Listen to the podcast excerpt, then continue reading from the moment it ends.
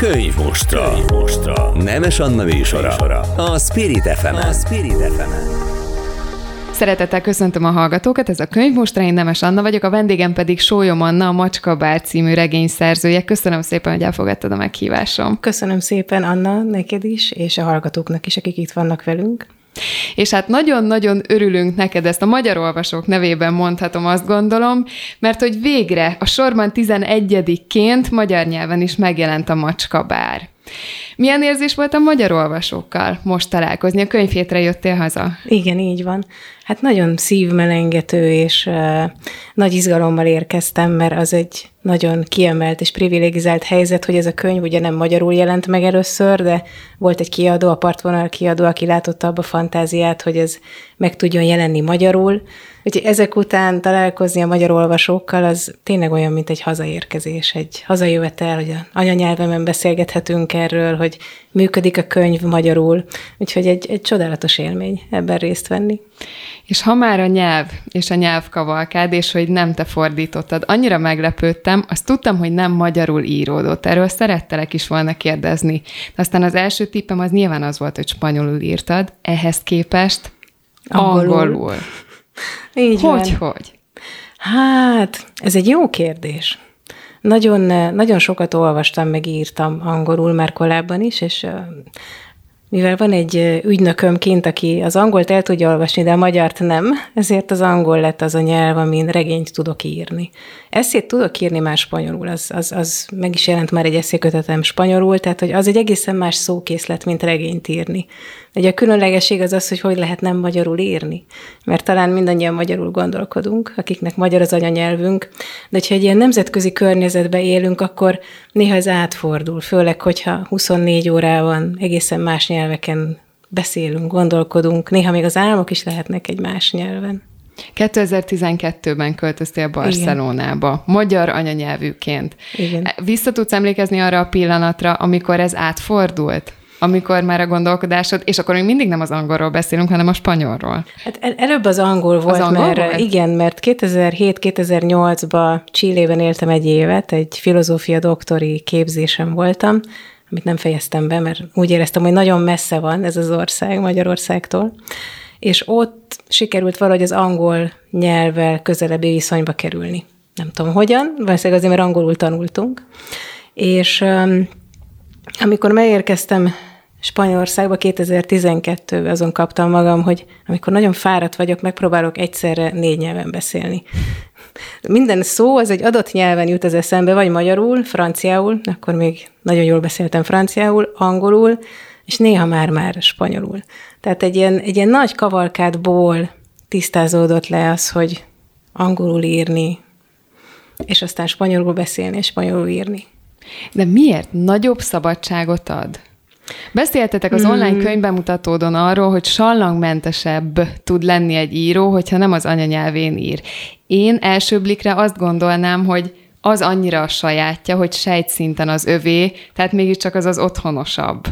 Az biztos, hogy otthonos, de ott van az, hogy mennyire tudom elveszíteni magam egy-egy gondolatmenetbe, mikor jutok a végére, hogyan használok egy leírást, hány szót teszek bele, és néha az anyanyelvünkön nagyon sok töltelék szó jelenik meg. Nagyon szeretünk cizelláltan beszélni, esetleg például a filozófiából én ezt hozom, ezeket a barokkos körmondatokat. Legyen benne ige, de inkább a végén. Nem? Tehát, hogy adott, adj egy könnyebbséget, ezt talán pont az online könyvbemutatón is említettem, hogy Murakami egy nagy ismert japán író, és úgy került az ismertséghez közel, hogy megírta angolul, az első regényét, és visszafordította japánra. Mert hogy mm, a mély nyelv ismeret az néha túl sok, és egy írónak pont ez a feladat, hogy mi az, amit nem kell, hogy elmondjak, mi az, amit ráhagyhatok az olvasóra, hogy ő összerakja, kitalálja, hol van az olvasónak a része abba, hogy ez a történet tud működni a kettőnk között. Mert ez mindig egy ilyen személyes találkozás. Mert hogy filozófusként úgy szerettél volna regényt írni, az első regényedet, hogy az pontosan így történjen meg? Hogy ne írt túl semmit, előre kitaláltad, hogy milyen lesz a te írói nyelved? Sallangmentes legyen? Nem, nem találtam ki. Azt hiszem, hogy én nagyon sok verset írtam korábban, ezek közül azt hiszem, hogy szinte semmi nem lelhető fel, de azért megvannak ezek És a versek örülsz? otthon. Nem tudom. Vagy szeretted őket? Szeretted Szerettem őket. Nekem az írás azt hiszem, hogy szó szerint megmentette az életemet ott a kamaszkor nagy viharaiba, úgyhogy nagyon hálás vagyok annak, hogy megvolt ez a lehetőség.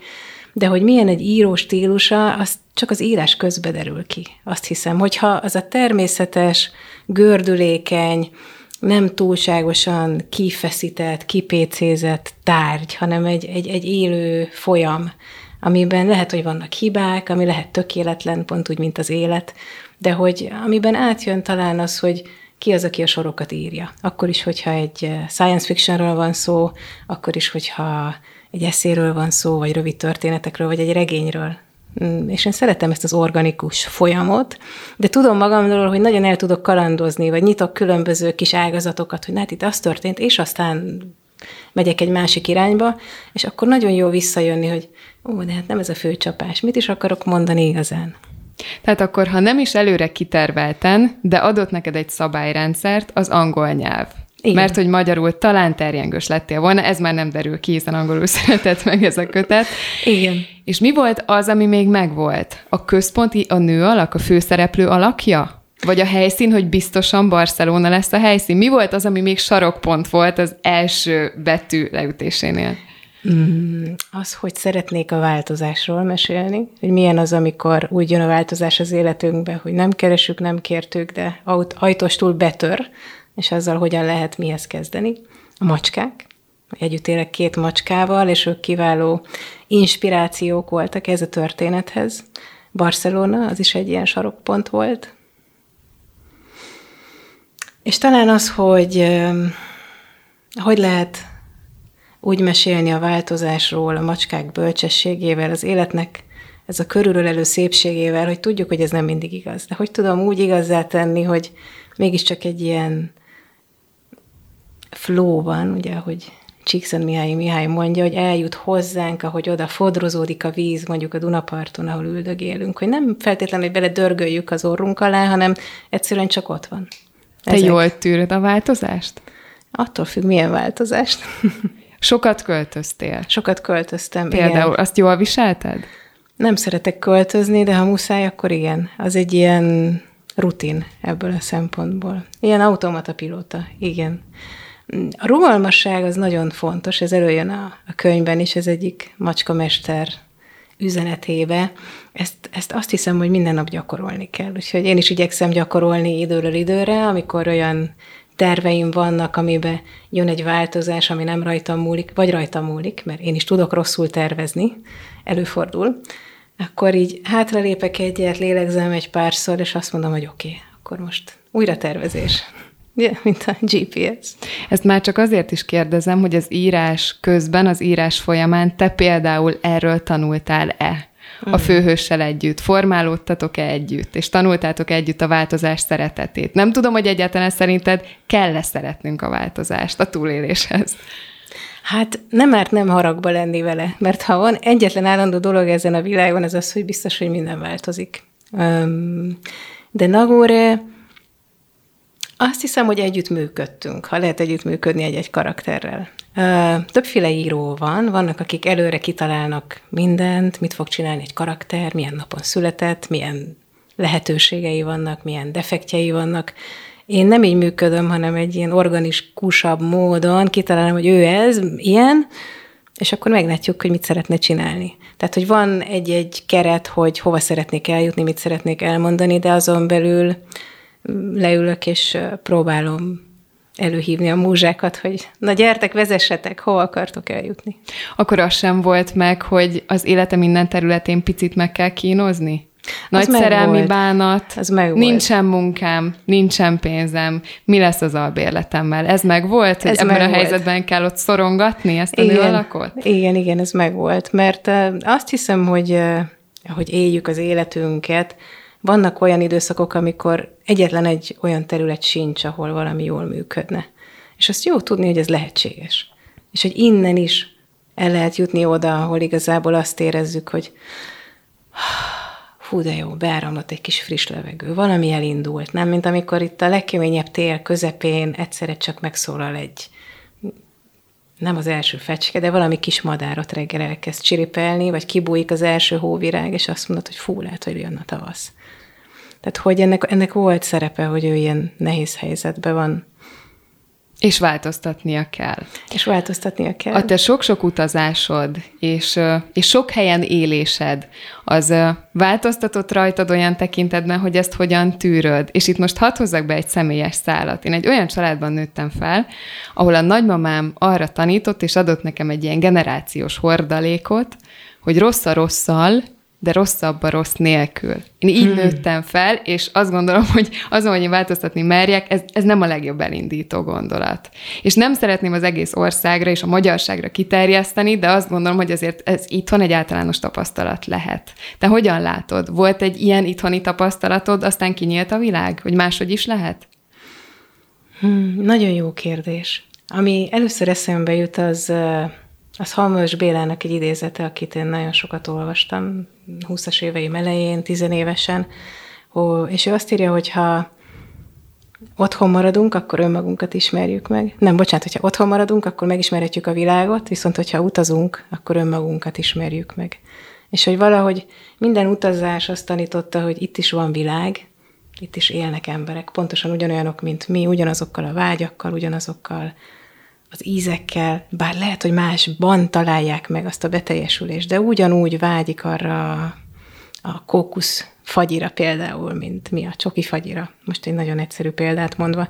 Tehát, hogy inkább az, hogy nagyon egyformák vagyunk a különbözőségeinkben, és hogy ezt tud teremteni egy hidat abba, hogy rugalmasabb legyek, hogy elfogadjam, hogy a másik is tud pont olyan tökéletlen lenni, mint én, hogyha tudom látni a saját tökéletlenségemet és hogy az a rossz, ami jelen van az életemben, vagy akár ide gördült ezekből a transgenerációs hordalékokból, ami mindannyiunkban jelen van, hogyan tudom megtalálni, hogy mi az, ami az enyém, azon biztos, hogy fogok tudni változtatni, és mi az, ami nem az enyém. És lehet, hogyha én saját magamon tudok és merek változtatni, akkor az is, ami nem az enyém, elkezd alakulni. Mert hogy valahogy ez is volt a cél, azt nem tudom, hogy ez, ez egy ilyen intuitív cél, nem tudom, hogy mennyire jelent meg a könyvbe.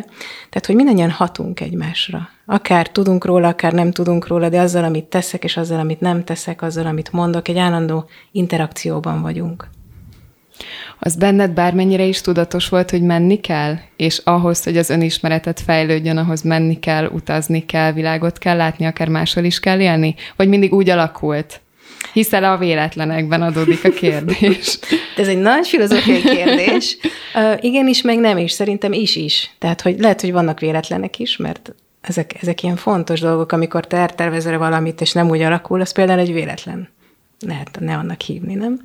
De hogy én, én mindig nagyon szerettem utazni, szerettem ezt, ezt, ezt a tágvilágot, hogy, hogy van többféle, és más, és hogy ez milyen izgalmas, hogy máshol másképp működik, vagy egy másik nyelv. Ugye, hogy, hogy tudok meghallani egy másik nyelvet. Van-e olyan szó, amit esetleg felismerek, mert közös, vagy nem? Tehát, hogy ott nagyon érdekes felfedezéseket tettem, és um, azt hiszem, hogy amikor először voltam az Egyesült Államokban, akkor éreztem azt, hogy hiányzik Európa. Maga, maga ez az európai sűrű nemzeti közeg, ahol nagyon sokan vagyunk, nagyon sokfélék, de hogy mindannyiunknak van kapcsolódása egyikhez a másikhoz, és a Föld az valahogy mintha inkább meg lenne szelidítve. Ja, az Egyesült Államokban nagyon vad a természet, meg, megmaradt egy olyan, az én számomra egy ilyen, egy ilyen nem igába hajtott vadsága, amit az európai kultúra miatt, hogy nagyon sok kultúrának, hogy az európai kultúra régebb óta van ezen a földön, mint amilyen az amerikai, mai észak-amerikai kultúra jelen van ott, egészen más a, a kvalitása a földnek. Úgyhogy például ez hiányzott az Egyesült Államokban. És aztán nagyon sok a minden van. A föld Maradjunk egy kicsit Jó. ennél a gondolatnál. Milyen ez szépen miért mondod. hiányzott? Ez a szó, amit mondasz, ez a szelítség, abban benne van az, hogy, hogy bizalom, és hogy, és hogy ismerem azt, ahol járok. Ugye a vadság az talán az, hogy nem tudom, hogy mire számítsak, egy kicsit úgy készenléti helyzetbe tartom magam, mert nem tudom, hogy ez most jó, vagy nem jó. Tehát, hogy előhozza azokat a talán mélyebb ösztönöket, hogy mi tud körülöttem történni, mire figyeljek. Amikor egy szelítséggel, egy ismertséggel vagyunk, akkor valami ellazul a testünkben, valami lazább, valami kényelmesebb, otthonosabb. Ez lehet, hogy csak nekem ellentmondás, de egy olyan világpolgárnak, mint neked, hiányozhat a föld szelítsége, a lehető legjobb értelemben vett anyaföld. Mm. Ez nagyon érdekes. Igen, mert, mert azt hiszem, hogy, és te hoztad be, Anna, ezt a generációkon átívelő hagyatékokat, hogy, hogy a föld az az egyik hagyatékunk, ugye az ízek, amikkel felnőttünk, azok a tájak, azok az illatok, hogyan suhog a fű, mondjuk a Balaton felvidéken, ami nekem egy nagyon kedves táj. És ugyanakkor ott vannak az őseink, akik lehet, hogy ebbe a földbe nyugosznak, hogyha itt nőttünk fel már több tíz-húsz száz éve. Akkor van egy olyan kapcsolódás ezzel a földdel, ami, ami mint egy gyökérzet, az megtart minket az életbe. És én nekem ez nagyon sokat adott, hogy ezek a gyökerek ápoltak, egészségesek. Tehát, hogy ez az, ami lehetővé teszi azt, hogy, hogy tudjak menni a világba. Ez a az fontos, hogy legyen honnan elrugaszkodni? Igen, a madaraknak is kell, semmiből nem lehet felszállni. És akkor itt vissza is kanyarodhatunk Nagóréhoz. Igen. Mert hogy lehetett volna egy olyan írói megoldás is, hogy nagyon sok a bajom, elmenekülök előle. De te ott hagytad, és haza sem menekült elrugaszkodni valahová. Miért? Hmm, ez lehet, hogy a terapeuta munkámból jön, testalapú terápiákkal foglalkozom elsősorban, de hogy van egy pont, amikor valahogy nagyon sok kliensem, nekem is volt ilyen az életemben, felismerjük azt, hogy nem tudok tovább menekülni. Ha tovább menekülök, akkor csak ismétlem ugyanazokat a mintákat, amikből próbálok megszabadulni. És valahogy Nagorének itt jött el ez a pont, hogy mi történik, hogyha nem próbálom megoldani. Mi történik, hogyha hagyom, hogy rámomoljon a ház, mert most nem érzem azt, hogy ebből ki tudok mászni. De hogy itt jön be a véletlen, vagy itt jön be az univerzum, Isten, barát, ki hogyan nevezi, valaki, aki ezzel együtt észreveszi, hogy ő bajba van, és tud róla, anélkül, hogy Nagóra kért volna segítséget.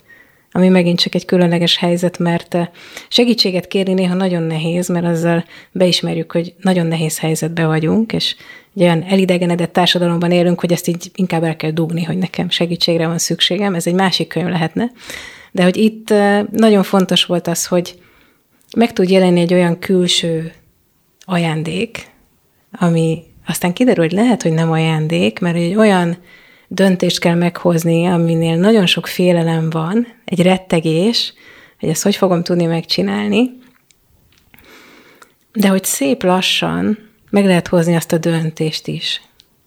És hogy valahogy ez az egésznek a jelentősége, hogy nagyon sok olyan élethelyzetünk van, ahol át kell lépni azokon a veszélyeken, azokon a belső félelmeken, amelyek nem engednek tovább menni, mert egy idő után nem tudunk ott maradni közöttük, tehát azt érezzük, hogy valahova menni kell, és hogyha van arra lehetőség és idő, hogy ezt megbeszéljük magunkkal, egy picit, hogy megnyugodjunk abba, hogy fú, hát ettől nagyon remeg a gyomrom, de mégis erre fogok menni, mert most nincs más lehetőségem, erre kell menjek, és hogy ott van még esetleg egy segítő figura, aki azt mondja, hogy tök jól vagy így.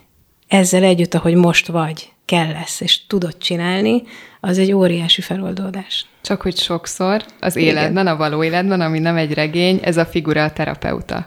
Ez lehet a terapeuta, lehet egy barát. És itt bejött Yumi, jól mondom? Így van, így van, bejött Yumi. Azon gondolkoztam, hogy Yumi karaktere valójában te lehetsz-e terapeutaként? Mit gondolsz? Én egy kicsit éreztelek benne. Úgy, hogy nem ismerlek. Uh-huh. Aztán sokat gondolkoztam persze azon is, hogy Nagore és Barcelona és a te oda költözésed. Van ebben bármi életrajzi? És hogy egyáltalán ez lényeges-e? Ez egy jó kérdés. Biztos, hogy vannak benne életrajzi elemek, mert hogy nem tudom kivonni magam. Nem tudok ekkora távolságot teremteni köztem és a mű között. Lehet, hogy tudnék, de nem akarok. Tehát ezt, ezt így élvezem, ezt az alkotó folyamatot. Az egyetlen önéletrajzi igazsága az, hogy volt egy országváltás. És tudom, hogy ez milyen nehéz, amikor egy másik országba kell gyökeret ereszteni. Úgyhogy ez, ez az, ami szerepel benne. Az összes többi, az, az fikció, az, az egy, mondjuk így, hogy mozaikok, akikkel találkoztam, mozaik szituációk, és hogy abból hogyan tud összeállni egy egy új történet. És hogy még mit gondolsz a menekülésről, azt a reklám után beszéljük meg. Könyv mostra. Könyv mostra. Nemes Anna Vésora. A Spirit fm A Spirit fm Köszöntöm a hallgatókat, folytatjuk a könyvmustrát, én Nemes Anna vagyok, a vendégem pedig Sólyom Anna, és a Macskabár című regényéről beszélgetünk. Ott hagytuk abba, hogy, hogy a menekülés az minden esetben jelenti-e a hibáink megismétlését, hogy abból lehet-e jól kijönni egyáltalán szerinted? A főhősöd nem menekül. Mit értünk menekülés alatt? Anna. Például hát én úgy értem, amiből indult Aha. is ez a gondolat, hogy nem változtatott helyet, nem hagyta ott a vészterhes Barcelonát, és Igen. nem mondta azt, hogy nincs itt munkám, elhagyott a szerelmem, megcsalt, végem van, jöhet Párizs. Most mondtam igen. valamit. Igen, igen. Azt hiszem, hogy itt van jelentősége ennek a szerítségnek, amiről egy kicsit korábban már beszélgettünk, vagy az ismert dolgoknak, mert ez a főhős ebben a városban eltöltött már jó pár évet, az egyetem éveit itt töltötte. Tehát ide jön vissza Londonból, amikor az Egyesült Királyságból tíz év után elköltözik. Hova megyek? Valahova, amit ismerek, ugye? Mert ott tudok talajt találni a talpam alá. Tehát ebből a szempontból túl van egy menekülésen, de ennél tovább nem tud menekülni. És valahogy ez az erőforrásainkkal nagyon összefügg az életben is. Azt találom, hogy bizonyos lépéseket könnyebben meg tudunk tenni, mint másokat. És ami nagyon nehezen jön, azt nem biztos, hogy abban az adott pillanatban meg kell tenni. De nem mindig van türelmünk, vagy nem mindig van lehetőségünk arra, hogy elódázzuk a döntést. És itt valahol egy ilyen elódázás van, hogy tudja, hogy valamit kell majd tennie, de hogy pont ez a pici tér megnyílik, hogy annyira fáradt vagyok, hogy azt se tudom, hogy mit csináljak. És megjelenik egy barátnő. Tehát, hogy itt, itt van egy olyan tér, ami lehet, mondjuk, ha lebontjuk időre, akkor egy három-négy napról, egy hétről beszélünk maximum, amit ő is lát, hogy akkor valamit már biztosan tenni kell, de hogy még nincs meg az a, az a tetterő, hogy na most. És néha ezek a késlekedések, ezek a belső órák, belső mechanizmusok azok, amik lehetőséget teremtenek arra, hogy megjelenjen egy új lehetőség. Egy új lehetőség, egy szorult helyzetben lévő nőnek, aki egyébként éppen a 40-hez közeledik, nem sokára túl van a 40-en, ami megint csak egy érdekes időszak a nők Igen. életében, mindegyik kerek, azt gondolom. Igen. És hát egy macskafóbiás nőről beszélünk, aki kap egy állásajánlatot egy macskás kávézóban, a macska bárban. Tehát még nehezítettél egy kicsit a helyzetén. Úgy gondolod, túl nehéz volt? Én úgy gondolom, hogy egy végtelenül nehéz helyzetben még egyet rúgtál rajta lefelé, hogy na innen tessék Aha. felfelé jönni. Igen, igen, lehet, lehet. De ez, ez csak azért van, mert, mert például a macskafóbia, én ezt közben a regényre készülésnél tudtam meg, hogy van egy szuper latin neve, ez az aureofóbia, nem is tudtam, hogy így hívják. Tehát, hogy a macska fóbiából is ki lehet gyógyulni, pont úgy, mint az összes többi fóbiánkból. Ugye szakemberek tudják, hogy úgy, hogy nagyon piciként közeledsz a félelemnek a tárgyához. Például, hogyha metrofóbia van, vagy zárt tér, akkor lehet, hogy egy öt percre le lehet menni, vagy két percre nélkül, hogy utaznál a metron, és aztán feljössz, és tudod, hogy oké, okay, te kontrollálod. Tehát, hogy mindig, mindig ez a fontos a belső életünk szempontjából, hogy a kezünkben maradjon a kontroll.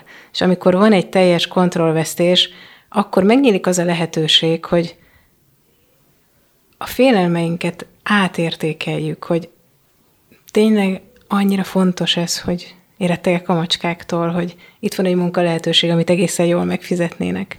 Lehet, hogy ezt lehet másképp. Mert hogy itt igazából ez a, ez a macska szituáció, ez a rettegés, ez, ez, ez valahogy az ő saját önértékelésének is egy kivetülése, hogyha ennyire filozófálunk a témáról, ugye, mert nagyon sokszor nem látjuk a saját értékeinket, vagy egy olyan párkapcsolatban vagyunk, egy olyan élethelyzetben vagyunk, ahol nincs arra lehetőség, hogy, hogy, hogy az úgy kivirágozzon, amire igazán szeretnénk foglalkozni. És hogy jön itt a párhuzam a macskákkal? Hát úgy jön a párhuzam a macskákkal, hogy ez az a félelem, ami végül is megmutatja neki, hogy nem csak a macskákat nem látta, de még saját magát sem ismerte. Mert hogy úgy érted, hogy a macskákat sem ismerte igazán, és az, Így van. A az ismeretlentől való igazán. félelem ok- okozta ezt a rettegést. Az is Nem lehet. is a macskáktól való Biztos, félelem? hogy benne voltak a macskák, mert, mert ugye van egy gyerekkori emléke, amikor volt egy rossz élmény egy macskával, tehát az benne van, de ezen felül ezek a pici karmolások, amiket ad az élet nekünk, nagyon sokszor elriasztanak például egy olyan úttól, egy olyan életúttól, egy olyan szakmától, amiben nagyon szeretnénk benne lenni, amiről érezhetjük, hogy ez jó nekünk, ehhez értünk, és akkor nagyon kitartónak kell lenni, hogy mi mégis ezt szeretném csinálni. Mi lenne, ha megismerkednénk közelebbről egy-egy szituációval, emberrel, élethelyzettel. És én itt látom ezt a párhuzamot, hogy pontosan amennyire, amennyire lehet a macskáktól rettegni, attól is lehet rettegni, hogy fú, ha mi lesz, ha egyszer boldog leszek. Vagy mi lesz, hogyha tényleg elérem azt, amit szeretnék. Ugye van ez a mondás, hogy sokszor a saját fényünktől rettegünk a legjobban, vagy a saját erőnktől. És ebben egy picit az is benne van, hogy lehet, hogyha nem vagyok egy annyira rossz helyzetbe, hogy feladjam azt, hogy nekem milyennek kell lennem, vagy az életnek hogyan kéne működnie, akkor nem tudom beengedni azt az újat, ami egyébként vár rám, és lehet, hogy nagyon jó, hogyha megérkezik. A macska szerinted tud alázatra tanítani? Mert ez többször is előbukkan a kötetben. Az én személyes tapasztalatomat majd utána elmondom, ha Jó, nagyon izgalmas kérdés. Mit, mit értünk alázat alatt ebbe a hogy kérdésben. hogyan közeledsz például? A kutya-macska összehasonlítás, itt, igen, itt ebből jó a, lehet. Igen, ebből a szempontból mindenképpen, de azt hiszem, hogy a kutyák is. Tehát, hogy azt tudjuk például, hogy meglátunk egy cuki kutyát a gazdájával, inkább kérdezzük meg a gazdáját előtte, hogy szabad-e a kutyát megérinteni. De ugye? a macskánál nem a gazdáját kérdezed? Nem. Mert félsz, hogy oda kap. Pedig macskánál a kutya is, is megharaphatna. Macskánál is kérdezheted a gazdát, ami, ami néha egy okos dolog, mert a, általában jobban ismeri a macskája viselkedését. Tehát, hogy ott azért ez ugyanúgy megvan és minden állat nagyon érzékeny a saját személyes terére. Mi annyira nem, mert azt tanultuk meg, hogy az így oké, okay, hogyha ebből kibesétálnak, akkor is, hogyha nem, de arra vagyunk kondicionálva, hogy ez rendben van. Egy állat nem, az végtelenül hű a személyes terének a védelméhez. Úgyhogy ebből a szempontból mindenképpen tanít erre az alázatos közeledésre, vagy arra, erre a elismerem hogy te egy másik lény vagy, aki akár fájdalmat is okozhatnál nekem, mi lenne, a barátok lennénk. És a te élményed? Az én élményem az, hogy három macskával nőttem fel, Hoppá. és én a, a macskákon tanultam meg, hogy hogyan lehet közeledni egy másik élőlényhez. Mert ha mhm. hirtelen voltam, oda kapott. Ez az első gyerekkori élményem, ahogy Bagira, a fekete macskánk, ha vizes kézzel közeledtem, nem tűrte, oda kapott, és az én édesanyám Wow. Annyira jól tűrte ezeket, hogy soha nem azt mondta, hogy na hát micsoda macska ez, hanem hogy igen, tanuld meg. Egy wow. macska nem bírja, ha ő vizes. Neked volt ilyened? Neked volt tanítómestered macska? Vagy van. inkább házi kedvencként tartottad gyerekkorodtól? Van, van is, nem csak volt, hanem van. De lehet, hogy nem is zárik ki a kettő. Házi kedvenc is lehet tanítómester. Igen, igen, igen. Sőt, a kutyák, lovak például nagyon jó tanítómesterek. Én azt hiszem, minden állat nagy tanítómesterünk, mert ő segít visszatérni ez a földközeli, önazonos állapotba, amivel nagyon jól otthon vannak. De ez nagyon szép, amit mondasz, hogy nem szerette a bagéra, hogy vizes kézzel közeledj hozzád, és anyukád nem szólt közben, hanem csak mondta, hogy na, vigyázz, hogy milyen a kezed. Nem? Tehát, hogy vannak olyan tanuló leckék, vagy tanuló pénzek, amelyek mindannyiunk életében ott vannak, és a macskák, bár azt hiszük, hogy nem emlékeznek, emlékeznek, és, és lehet, hogy nem mindig kedvesen, de mindig tanítanak arról, hogy ez nem jó, ne így csináld. Mi lenne, hogyha most nem a hasamat gyurmáznád, hanem esetleg megvakarnád a fülemet, ami egy kicsit szelidebb. Azt, azt szokták mondani, minden macskának megvan az a egy pontja, ahol nagyon szereti a masszírozzák, és akkor vagy pedig van az, aki mindenhol szereti, azt lehet, de aki csak egy ponton szereti, az általában ott a hátán a farkához közel van egy ilyen kis pont, amit nem ér el, és az nagyon szereti. Az egyik macskám az ilyen, az összes többi az nem, ez csak ott. Úgyhogy, úgyhogy igen, és hát a macskák azok mesterek, mert nagyon sok mindenre tanítanak a karmolásukkal, éppen annyira, mint a szelítségükkel, vagy a mindegy, hogy mit csinálsz, úgyse jövök oda. Azzal is. Figyeled a macskáidat? Persze. És beleírtad a macskáidat? Mert a köszönetnyilvánításban ott van kettő Ott van, is. igen, ketten vannak most. Egyébként az a különleges helyzet van, hogy én nagyon szeretem a kutyákat, csak nem tudok kutyát tartani egy zárt lakásba a városban, azt nem, nem tudtam megúrani ezt egy Mert hogy nagy kutyás vagy. Igen, nem kis nagy kutyás. kutyás. Így van. Ilyen, olyan olyan 50 centinél kezdődik nekem a, a kutya. A többieket is szeretem, de amit úgy lehet gyömöszölni, ha engedi, persze. Úgyhogy, úgyhogy van ez a két macska, aki ég és víz, nem titok, hogy múzsák, benne vannak a könyvben, az egyikük Cappuccino néven szerepel, otthon úgy hívjuk, hogy Billy, ez valószínűleg egy ragdoll macska típusú. Vagyis hatalmas, nem? Nagy, és nagyon szőrös, tehát nagyobb a szőre, mint a macska. Viszont nagyon puha, ilyen kis plüss figura, ilyen kis mosómedve arca van, rózsaszín orra, hasonló, mint ami a könyvben is szerepel, és hát egy végtelen nagy kópé, és szemérmetlenül imádja mindig azt, hogyha ő van a figyelem középpontjában, és ezért mindent megtesz neki ez a mestersége. A másik macska pedig a Szorta, egyik macska főhős, akinek a neve katalánul azt jelenti, hogy szerencse, dánul azt jelenti, hogy fekete, mert egy dán házaspár találta meg, és ő, ő is egy nagy szörgombóc, nem lehet tudni, hogy milyen macska, 6 kiló fölött van, ez macskánál nagyon nagy, és ilyen jó 10 centis szőre, tehát tényleg olyan, mint egy fekete pamacs, akinek világítanak a személy, főleg amikor felül a zongorára. És ő, ő egy legendás mm, lovag. Tehát, mint hogyha az lenne az élete misszió, hogy ne zavarjon. Tényleg.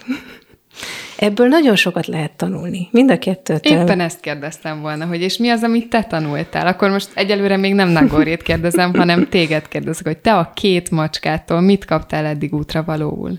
Hát például azt, hogy ne vegyem annyira komolyan az életet.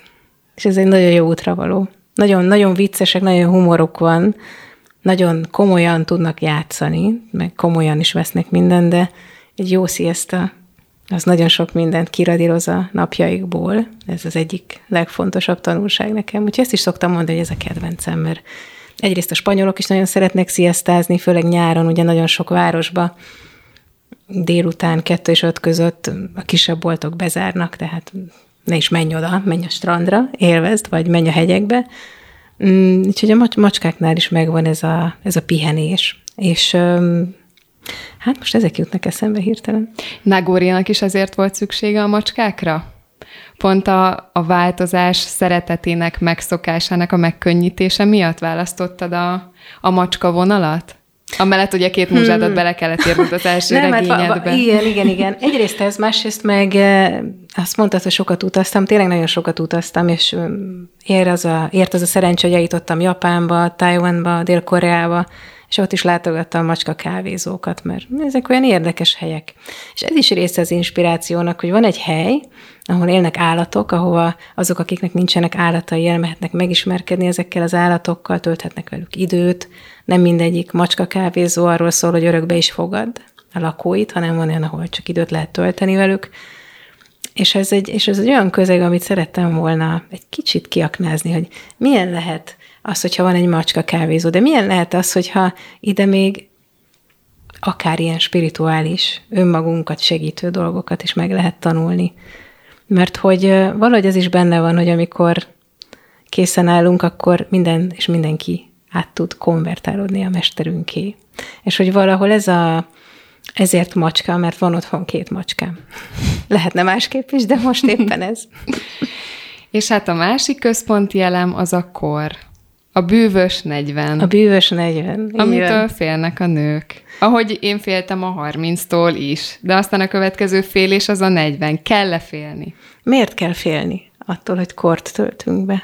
Mit gondolsz? Hát az idő múlása, az talán mindenkit egy kicsit megrémiszt, hogy fogy. Hogy fogy. a születésnapunkon Igen. valójában ünnep, hogy fogy.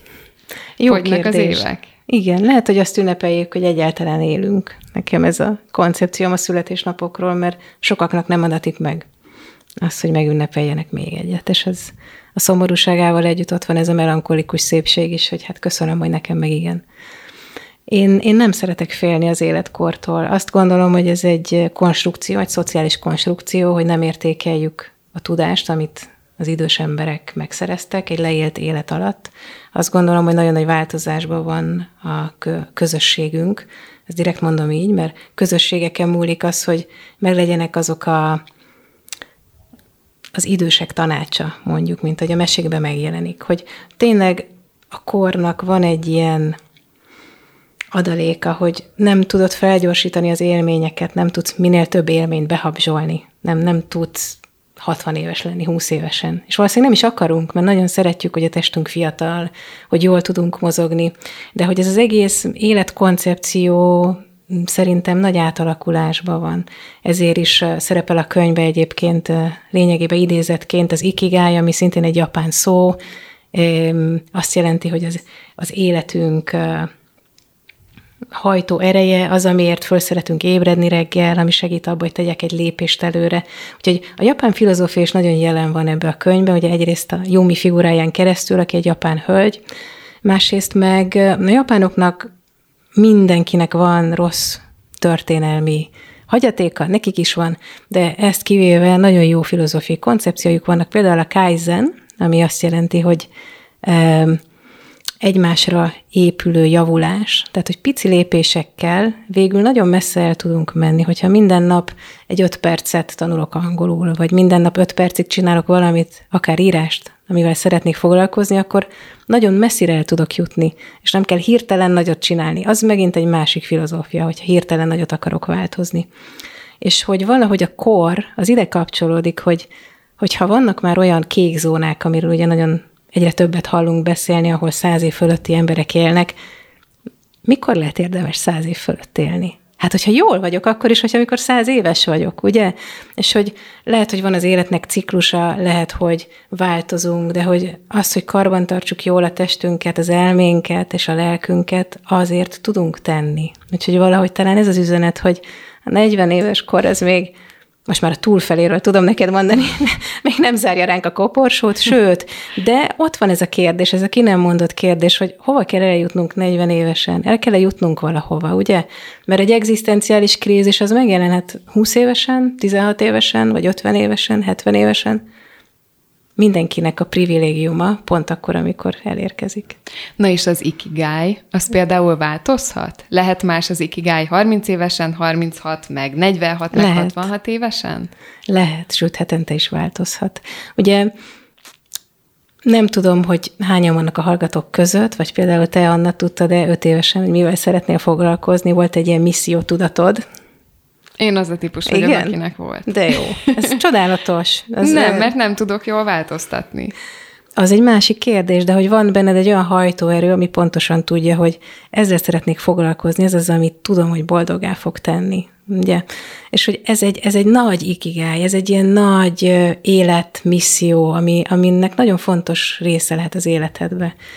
Aztán vannak olyan emberek, én is ilyen voltam, hogy oké, okay, mit fog csinálni, nem tudom. Vannak dolgok, amiket szeretek csinálni, vannak dolgok, amik kitöltenek, és ez is egy-egy ikigály. És azért, mert mondjuk egy rövidebb távú, um, most az van, hogy spanyolul jut eszembe, és nem tudom lefordítani hirtelen, életcél ez az, tehát egy rövidebb távú életcél, vagy pedig egy hosszabb távú, vagy esetleg van négy egyszerre.